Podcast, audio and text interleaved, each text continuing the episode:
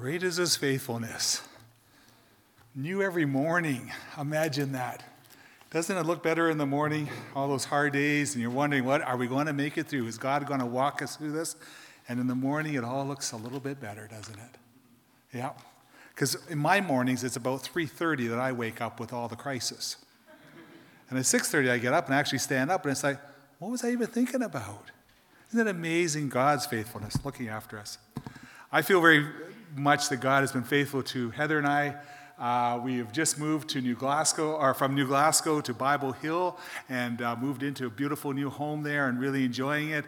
And uh, we get the opportunity to, uh, you probably don't know us very well at all, but we're flying out to Winnipeg in a few weeks to be at our son's uh, wedding, and uh, never thought he'd get married. Never thought they'd be with child either, and they are. So we have all kinds of things to celebrate in the coming week, as well as a funeral that we have to go to Thunder Bay for. So God is just watching over us as He always does. And it is good to be with you here today. It's also good to be here in kind of a royalty situation. The Matawanas, of course, you just know them as uh, Joel and uh, his wife, and I, I, it's an, an N word, but I can't remember your name. Nora. It is Nora. Okay, I had two. I had two names, Nora or Naomi. I couldn't figure out which one it was. So good to have you with us. And so for Canadian Baptist Ministries, of whom I'm representing today, I'm just glad to be here. We see God's faithfulness on a regular basis, and we celebrate with churches like yours because you need to know the stories that you're a part of. You are very much a part of Canadian Baptist Ministries. The uh, Grow Hope Project will go to us at the end of it all and we'll use it to help feed people around the world. And I'll explain a little bit more of that as we go along. So I should probably get to our first slides. But um, I have, Heather and I have a very dear friend out west in Manitoba, Brandon, and he is a chef. Now, he's, he's more than a chef. He is competitive. He competes in Europe uh, at, a, at basically a cooking Olympics. He, is a, he was a teacher of culinary arts at the local high school, and if you ask him to feed you, you will be fed.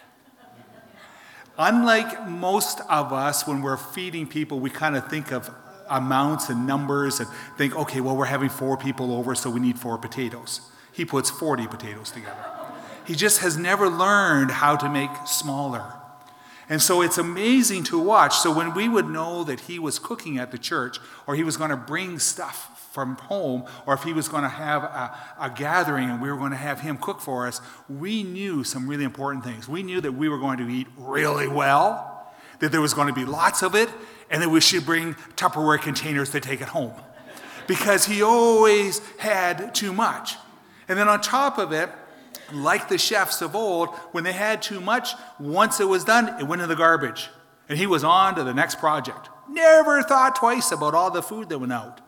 And so over time, we sort of taught him, or he learned, or the social norms have changed that the food doesn't get thrown out anymore, and we can't bring Tupperware containers anymore because it goes to the local shelter or it goes to the local homeless people or it goes out to other people who really need it and i really don't need it in my freezer but i sure do miss it it was well done.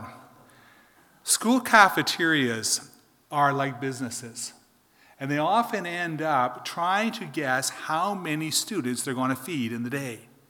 And so what they do is they, they sort of estimate and they put out their best cafeteria food, of which is of questionable quality at times. Other times it's really good, I'm not going to argue.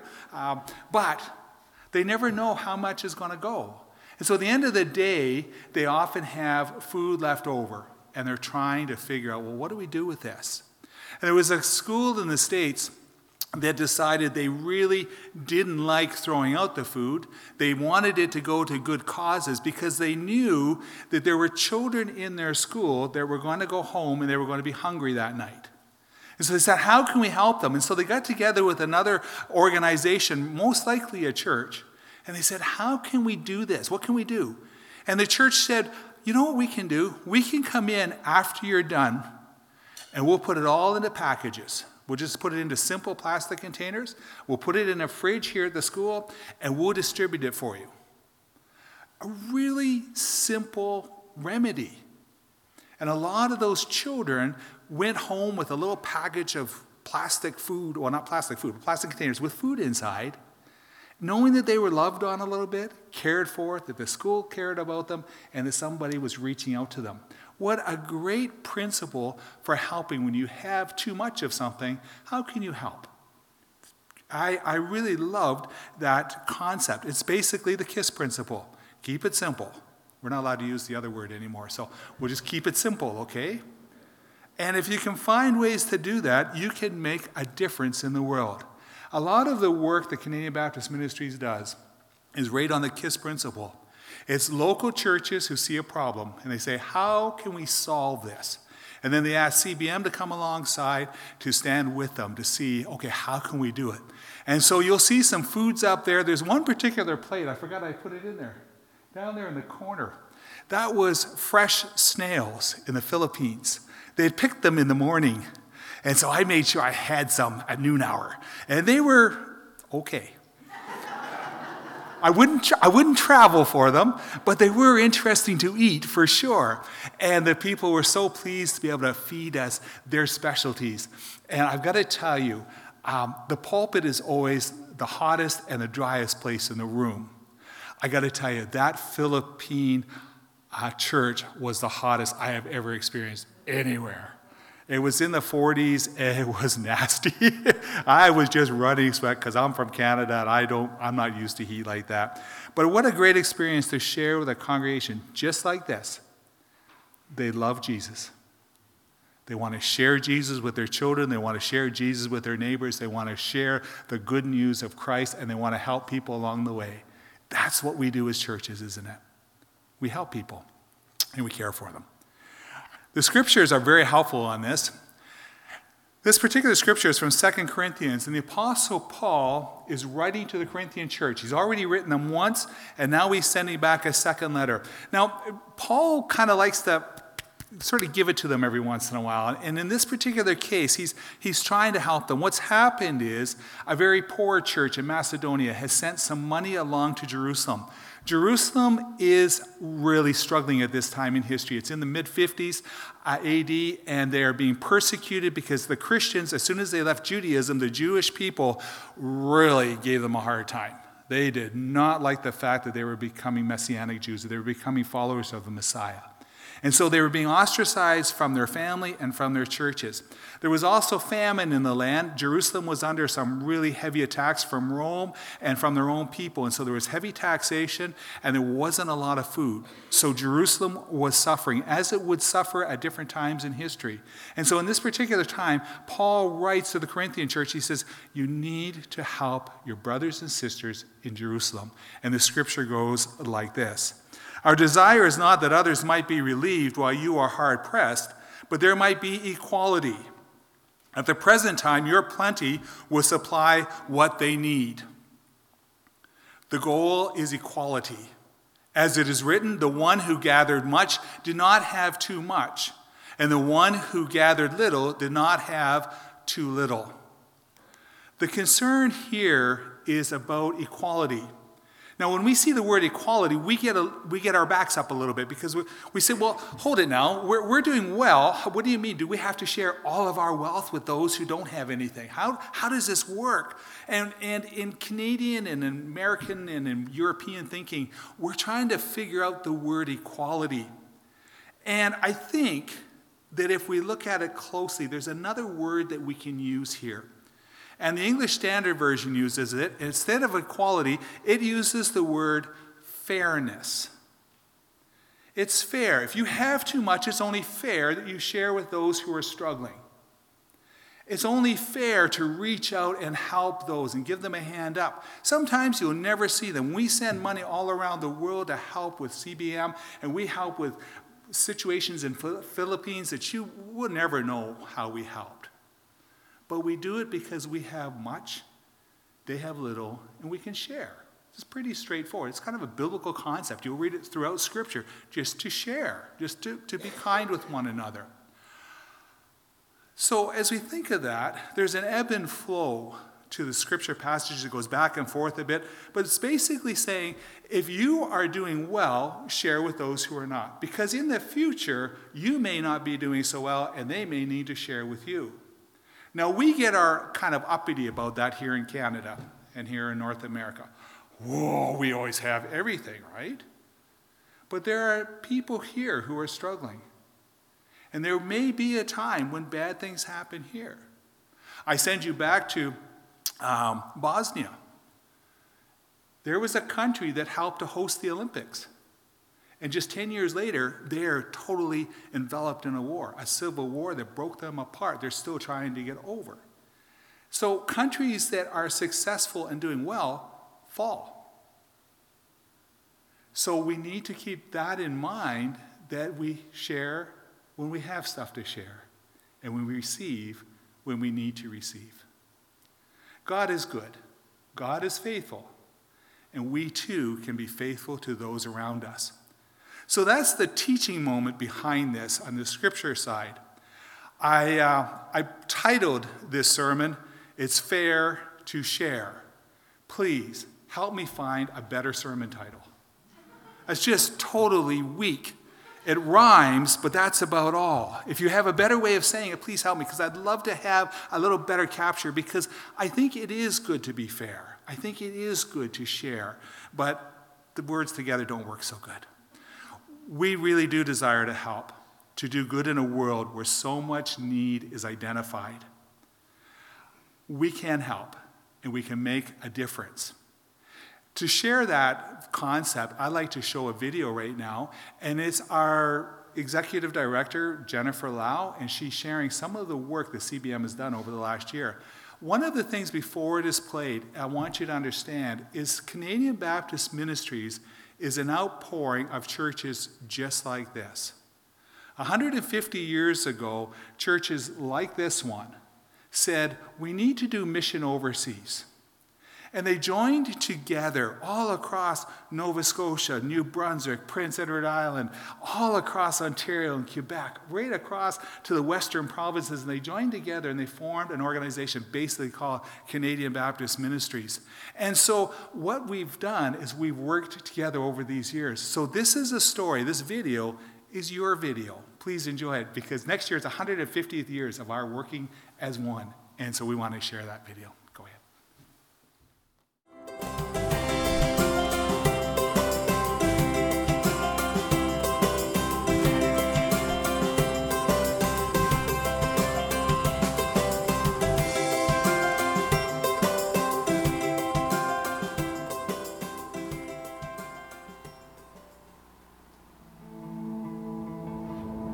Hello, friends.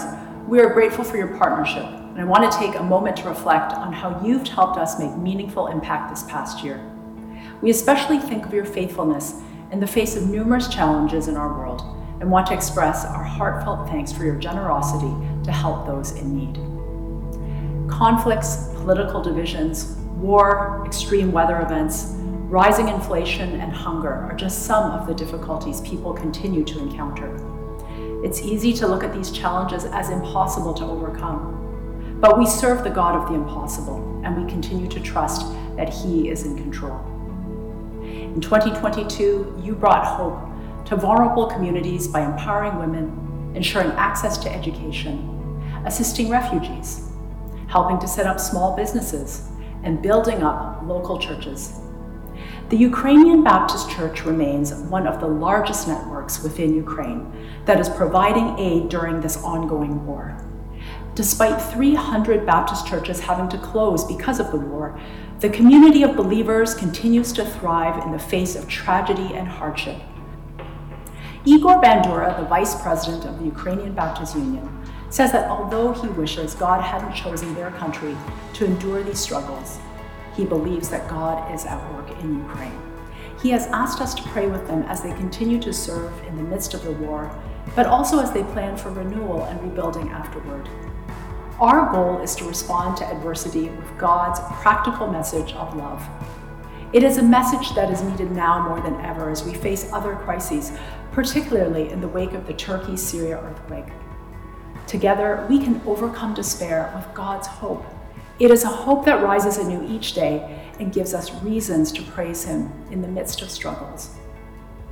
Looking ahead, we celebrate as we move forward into partnerships with the Togo Baptist Convention in West Africa and the Egyptian Baptist Convention.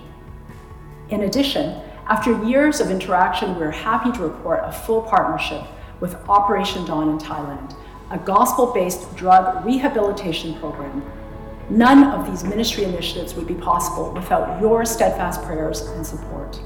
Thank you for partnering with us to embrace a broken world through word and deed.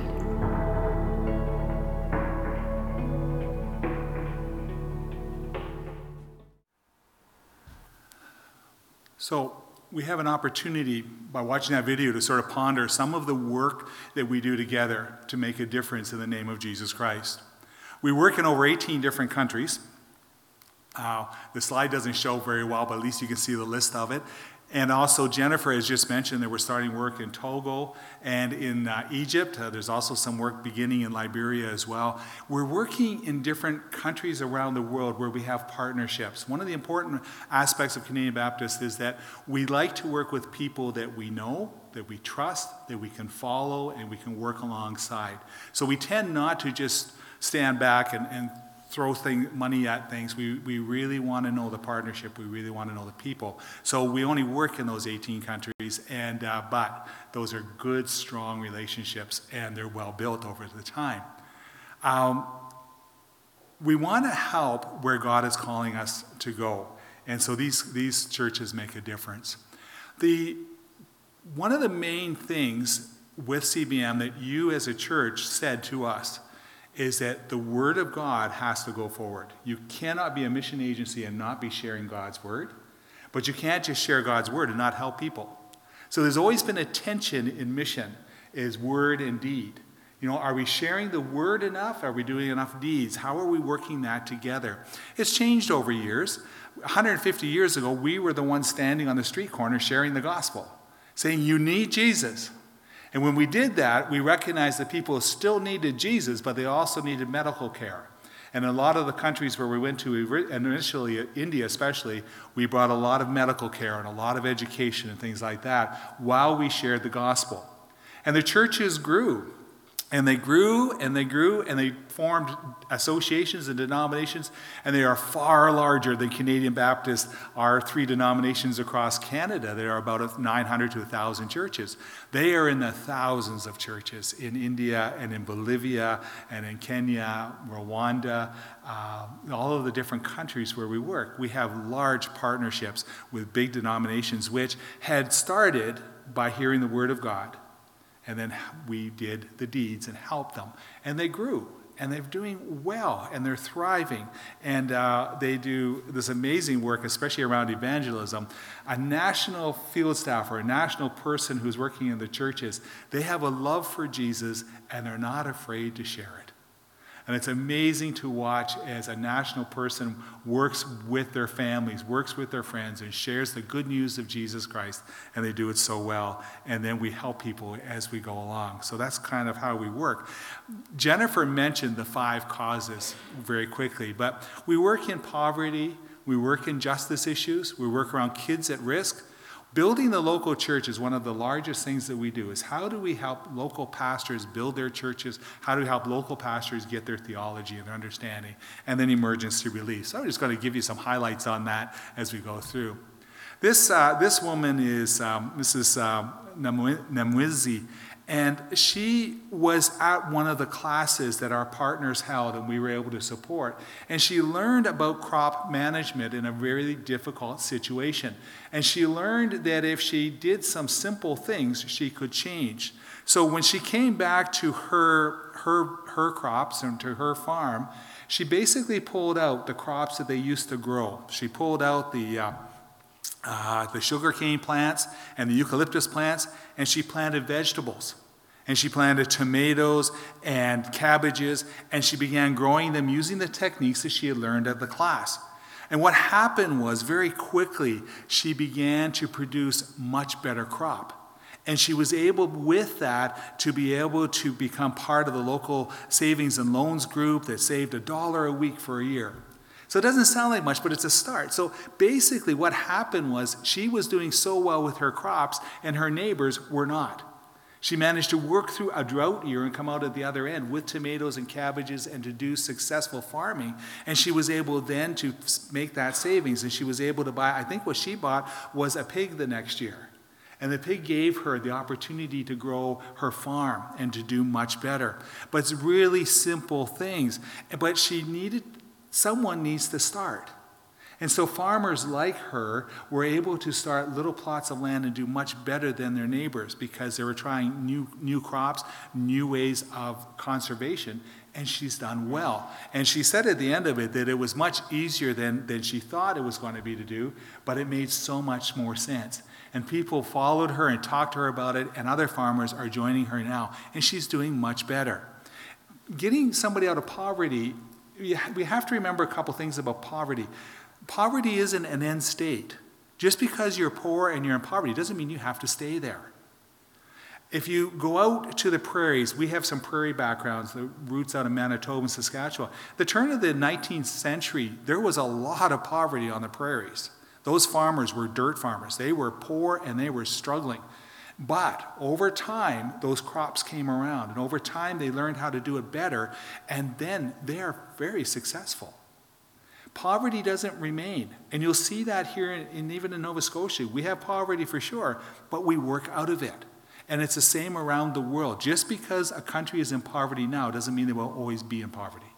And there's hope and there's a future. And so we do it in very simple ways. Uh, kitchen gardens is another way we do a lot of it, just teaching people how to do a simple garden. That changes things. Or we give somebody chickens. I have a slide that I often use. I think I showed it here before, so I didn't choose the slide. Show it. But giving somebody chickens and letting them raise chickens and poultry and then seeing that turn into the purchase of a goat and then that into the purchase of a cow and just to see the, the way that people work themselves out of poverty we do that on a regular basis because of the mandate to help people where they are and we're able to share the gospel as we go with that. Justice issues are something else that we do a lot of. This is Reverend Gatto, and he's with the leadership of the CBCA and CEBC.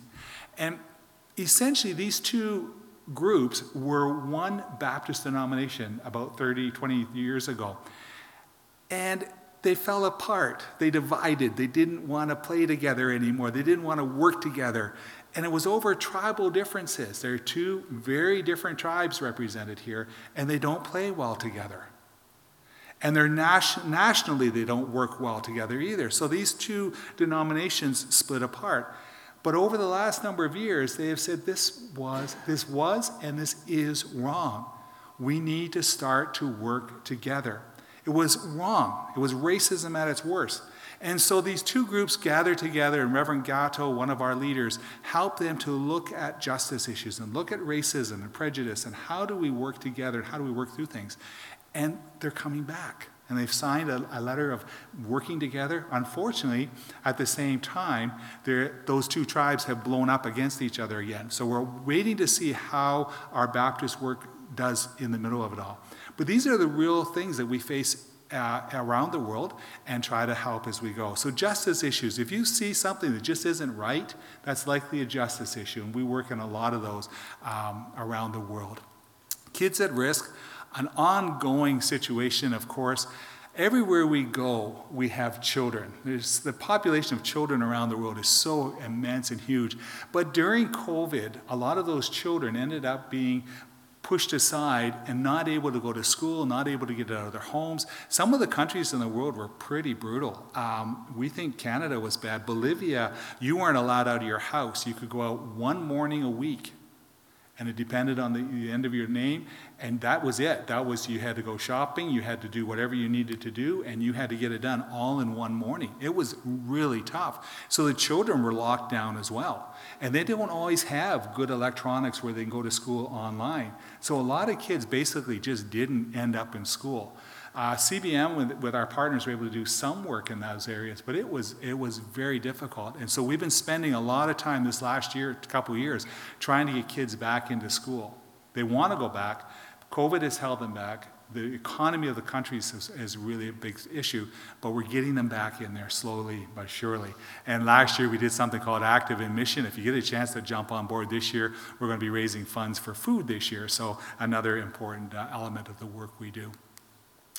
These are some of the kids that we work with. We do a lot of work around tutoring, just getting that first bit of education into the children before they actually go to school. Kids in poverty have a hard enough time going to a regular school system. So if we can give them just a little bit of a starter, it helps. And one of the things we do in the, in the Philippines, especially, is we have these classes where the kids three to five years old go and we teach them, you know, the, how to Uh, the alphabet and we teach them some of the basics. But what's so cool is moms in the Philippines don't like to let their children go unless they're being well supervised. And so the moms are often in the windows around the little classroom that we have and they're learning, but and they're watching over their kids. And then we get a chance to often share the gospel with them or we'll share some hygiene tricks or we'll help them with just some basics. And so we get to do a lot of teaching with adults at the same time as we're working with these children. So it's a really important part of the ministry that we do. And then building the church, I've already shared this with you that we work a lot with pastors around the world. This is Pastor Jose from Guatemala. He is just a classic old pastor, just, just like Borden. I mean, just a good old guy, kind of classic. He's got his church, he's doing his work, everything's good. And then he went away to a class a class that the, the, the denomination and CBM was hosting, saying, How can you work in your church, but how can you break down the walls of your church and get out into your community? And Jose learned at that, that gathering, and he learned a lot, just like Borden learns. And he started to pull down the walls of his church. And the, the writer, the, the National Field Staff who was watching over this said, it's like a palpable difference. The church was always, it's right around here.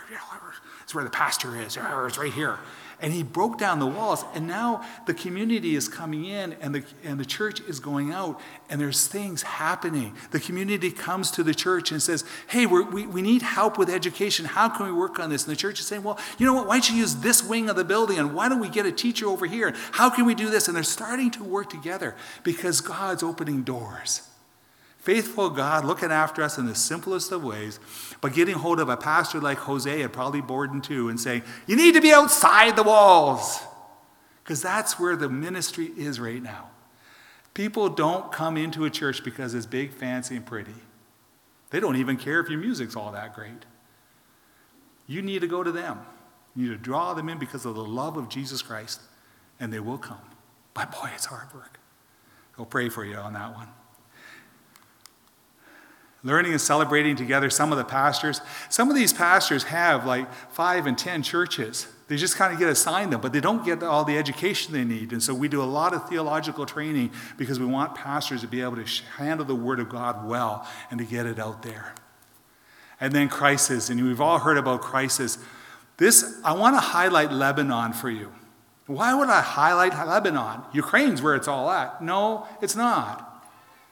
You see, one of the hardest things I've learned at CBM is the fact that emergencies happen time after time after time. And CNN tells me what I'm supposed to be worried about. And I get tired of being worried about Lebanon and then a, an earthquake, and now it's Ukraine, and then it's a, another earthquake. It's really hard to live like that. And I'm sure you all understand that. But we have very strong relationship with Lebanon. We've been working in Lebanon for probably 30 or more years. And we work right in Beirut and we work with Syrian refugees. That's some of the work we're doing now. We also work at the Arab Baptist Theological Seminary. And the work that we do is really critical to these marginalized people from Syria. If you remember, Lebanon, Lebanese people don't play well with Syrians. And in fact, they, they war, they fight each other. It's really bad. So you can tell how bad it must be when the Syrians fled their own country, came into Lebanon, and increased the population of Lebanon from 3 million to 4.5 million. There's probably a million and a half Syrians in Lebanon right now. But it's an old story. Y'all forgot about that, didn't you? And then there was an explosion that happened there a couple years ago, which made it even worse. And this is pictures from the explosion. What I'm trying to share with you about ex- emergency relief is that it's ongoing. It lasts a long period of time, and we work with partners and we stay in the same spot. We can get money to emergencies all over the world immediately because we work with the Baptist World Alliance. So we've been putting a lot of money into Ukraine, as, as Jennifer shared, and we've been putting a lot of money into Lebanon. But you are right now looking at a Grow Hope project. And you may be saying, well, yeah, we're going to grow some corn up in Truro. What's that about? Well, basically, that corn is going to get sold. And the profits from that will go into what we call the Canadian Food Grains Bank. And the Food Grains Bank is made up of 15 denominations who withdraw from that bank. And when we withdraw from that bank, that money that went in there from the crops is matched by the government of Canada. The government of Canada realizes that they can't send money to Lebanon and expect it to go anywhere. If they want to feed people in Lebanon, it's better to work with people like the Canadian Foodgrains Bank, the Baptist, and the United Church, and the, all, the different denominations that are on this group. Because we can get food to the field and we can make sure that people are fed. And so that's what we do. So this, this crop here will help to feed people in Lebanon because we're going to withdraw that money and it's going to be matched a lot of times as much as three to one, sometimes four to one. And then we'll be able to take that, purchase food in Lebanon or purchase food next door in the other countries, and we'll take it in and we'll feed people. And you're currently helping to feed 600 families in Lebanon. You've been doing that for several years. So that's big stuff. That's, that's the stuff that makes a difference in people's lives. It also leads people to the Lord. We don't do food for faith. But if you get food from a, another religion, and you're going, well, why are they giving us food and our own religion isn't? You might start to see and wonder, well, maybe their religion is a little better than mine. Or maybe, maybe their religion is more real. Maybe, maybe there's something happening here. And it's interesting to watch how many have come to know the Lord over the time. And that was one of the, the, the stories from Jennifer Lau, is how many people have come to know the Lord in Ukraine during the last year. There was over 6,000 baptisms in this year in Ukraine. Any idea how many churches we have in Ukraine? Baptist churches? One denomination. They're all Baptist. Any idea how many churches? Most of you will say, oh man, it's a couple hundred, I imagine. No, it's 2,200. And the reason it's so large is we're the largest Protestant denomination, and it's all the same type of Baptist. It's a Baptist union that formed over the years as communism left and as baptism grew, and, and Baptists have grown. And we're a very strong denomination there, and they're very good at helping each other. And so when Lebanon, when, um, when, when uh, Ukraine, I, I, let me finish this slide. I, I jumped ahead. Imagine that. I do that. this is some of the food packages that we give to the Lebanese people for the month. It's, it doesn't look like much, but it actually stretches pretty good. And that's some of the stuff in there. I had the pleasure of being fed by a, uh, a Syrian woman, and she had fled, and we had been giving her this food. And it's really tough to accept cookies from a Syrian woman when you know that she's working from this food. But um, I would travel to get another one of those cookies. They were so good. It was a sesame cookie. It was awesome. And I just had some in New Glasgow when I was there at the farm market, but it was nowhere near as good as hers were. but, anyways, long story. Refugee camp there, uh, some of the work we've been doing. The updates, you, you heard some of the updates from, from Jennifer, so I won't go over them again. But we continue to do some really major work around uh, helping people in the Ukraine disaster, the Ukraine war, and we've been helping people to get out. We've been helping them when they get out of Ukraine. All the countries around are hosting them, and many Baptist churches have been opening their doors, and many Baptist works have started as we've been helping to host what we call guests as they come out of Ukraine and get them onto other places. So, some really significant work happening there, and uh, we've got a good reputation for the work that's happening. So, I want to just thank you so much for your support because I know many of you have wanted to help with Ukraine. Please go to our website, cbmin.org, and you can help anytime with emergencies, including the one in, in um, Turkey Interesting enough, the Hungarian Baptist, of all people, have this incredible quick, rapid response rescue team. And they teach all over the world and they go all over the world. And they, as soon as the invitation came for emergency relief, the Hungarians were on their way. And they took in seven rescue dogs, and they had trainers with them, and they had people going in. So, just interesting how we work together internationally, and we were able to support some of that work, and we continue to support work in Ukraine. So, that's sort of uh, much of what we do. That's the Grow Hope project here in Nova Scotia. This is what you're supporting. That's the corn combine that was picked up to buy to, to help with our corn harvest. Uh, interesting to see it in the fall and in the spring. Um, the crops are smaller this year. We're only doing 10 acres this year. They've been having problems getting farmers involved because the farmers are running bigger plots now, so they can't move their equipment around. Um, I was driving down the highway a few years ago, and I see this corn combine going down the highway in January. And I, I went, like, I know Ian is the one driving it. I'm going, what are you doing? and he was harvesting the corn. We, we, we harvest the corn up here in Truro. It's, it's the lower grade of corn. So we can sit in the field for longer periods of time till it dries out. So we can harvest it actually in January. Sometimes they had to do that because they had, didn't always have the best of fields to put it in. But it was really funny to watch that thing going down the Trans Canada Highway in January. It was like, okay now. and anyways, but we produced, and God has blessed that uh, Grow Hope and uh, continues to do so. When you raise the money that you're hoping for, that 1200 that looks after about three acres of, of implants, of inputs. So that puts the seed in, it puts the fertilizer in, it helps us with the harvest, it looks after all those things. So thank you very much for helping with that. You guys are carrying a big burden on this one, and we remember you. As soon as I mentioned I was going to Faith today, Ian, who runs that project, said, I know them. They support us really good. And I said, Yes, they do. so he, he wants to thank you for that. And he's, he heads up Grow Hope Nova Scotia. That's how you can connect with us.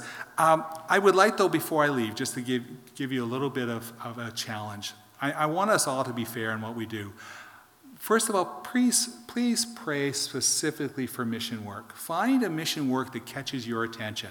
It might be the emergency relief, it might be children's, kids at risk. Find something and read up on it. You've, you've got a Tiding magazine out there. Tidings is an incredible magazine, a resource to find out what's happening, as is cbmin.org. Look us up on, online and you'll find the projects that we're involved in. Please pray specifically for them. Find your passion and mission. Find something to get you right in the tummy. That's not right.